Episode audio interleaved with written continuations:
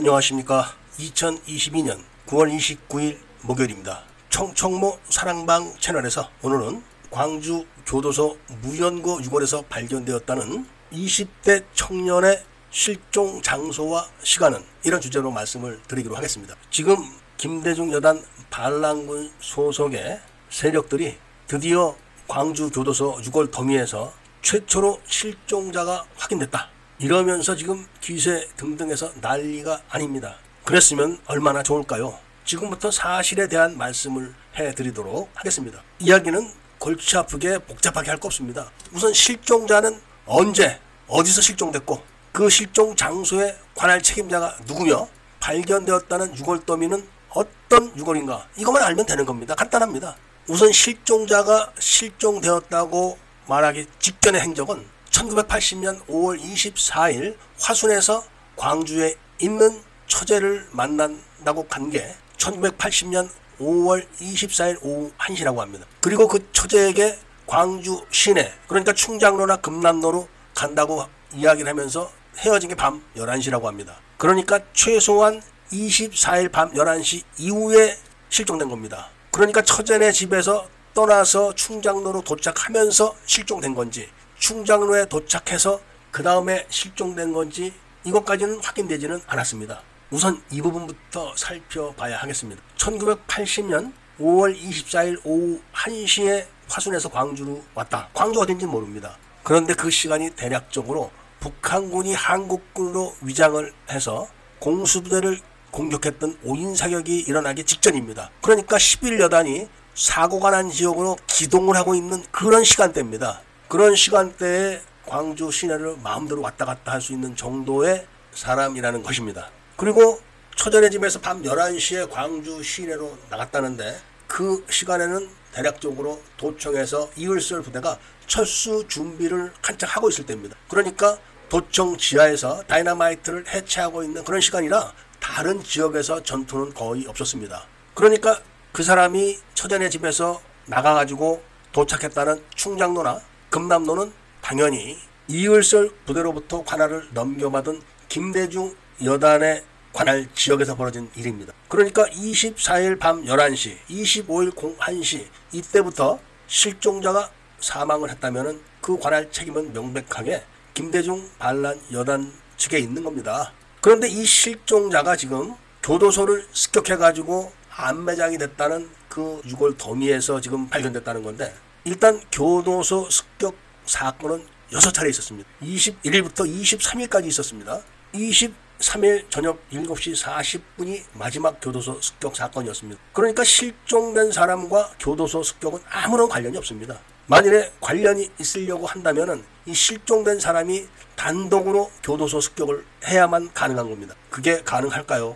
그러니까 실종된 사람이 실종된 시간과 장소는 교도소 습격하고는 무관하다, 이런 이야기입니다. 그 다음에는 실종된 사람의 유골이 발견됐다는 그 유골 더미는 어떤 유골 더미인가, 이거를 또 알아야 됩니다. 그러니까 이천십구년 십이월 십구일 문제의 장소에서 묘지 이장 업체가 법무부와 계약을 해가지고 법무부에서 준 유골 명단을 가지고 이장 작업을 하고 있었습니다. 그 명단은 개인묘 오십기, 합장묘 두기 이렇게 있었고, 개인묘 오십기와 합장묘 한기를 이장을 마쳤을 때까지는 아무런 문제가 없었다고 합니다. 법무부에서 준 목록과 유골의 숫자가 다 일치했다는 것이죠.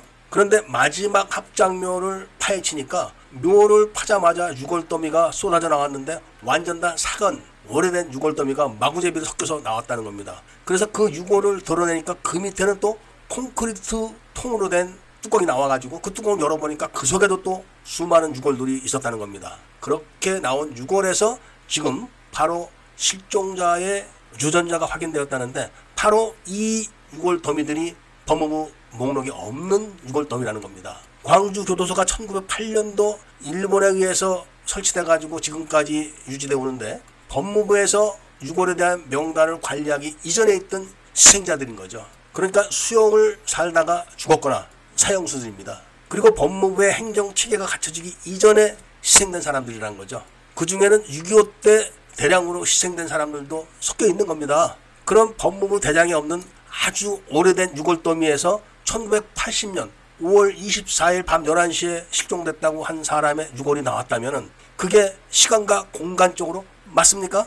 유전자 확인은 혈연 관계를 확인하는 겁니다. 가령 세 명의 가족이 실종됐는데 한 유골이 발견됐다. 그래서 유전자 조사를 하게 되면은 혈연 관계는 확인이 돼도 첫째인지 둘째인지 셋째인지 확인은 어렵다고 합니다. 그런데 법무부에서 행정체계가 갖춰져가지고 유골 관리를 대장으로 하기 이전에 유골 더미에서 실종자와 똑같은 유전자를 가진 유골이 나왔다고 해서 그 유골이 반드시 그 실종자라는 단언을 할 수가 있는 것은 절대로 아닙니다. 혈연이라는 것은 증명이 된 겁니다. 그러니까 그 유골이 실종자인지 또는 실종자 가족 중에 다른 사람인지를 확인을 또 해봐야 되는 겁니다. 그 이유는 바로 실종된 시간과 장소 그리고 유골이 발견된 합장묘 속의 유골 더미가 시간과 공간적으로 맞지가 않는 겁니다. 그런데 여기서 분명히 짚고 넘어갈 것은 광주에서 본격적으로 희생자가 발생하기 시작한 작전이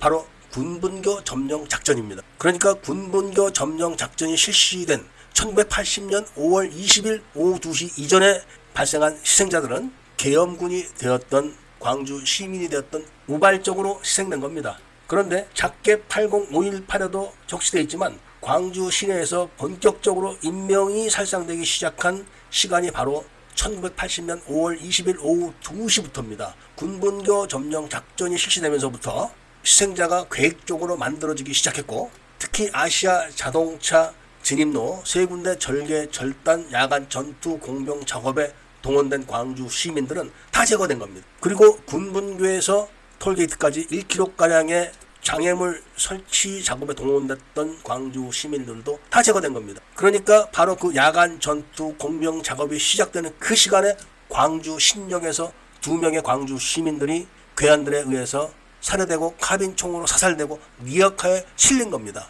바로 이 군분교 점령 작전을 조사를 하게 되면은 광주에서 희생된 사람들, 실종된 사람들의 비밀이 다 드러나게 되는 겁니다. 그런데 이런 사실에 대해서는 일체 언급도 하지 않고 있는데 이번에 간첩있다 티비 유튜버가 오일팔 진상조사위원회에 내용 증명으로 진정을 했고 그 진정이 받아들여져 가지고 조사가 실시될 겁니다. 그때 반드시 군분교 점령 작전에 대한 내용을 제기를 하고 조사를 강력하게 촉구할 거라는 이야기를 드리면서 오늘 이야기를 마치고자 합니다. 그냥 작게 팔공 오일팔 전자책 발단편과 전개편만 읽어보셔도 이런 내용은 금세 다 파악이 되는 겁니다.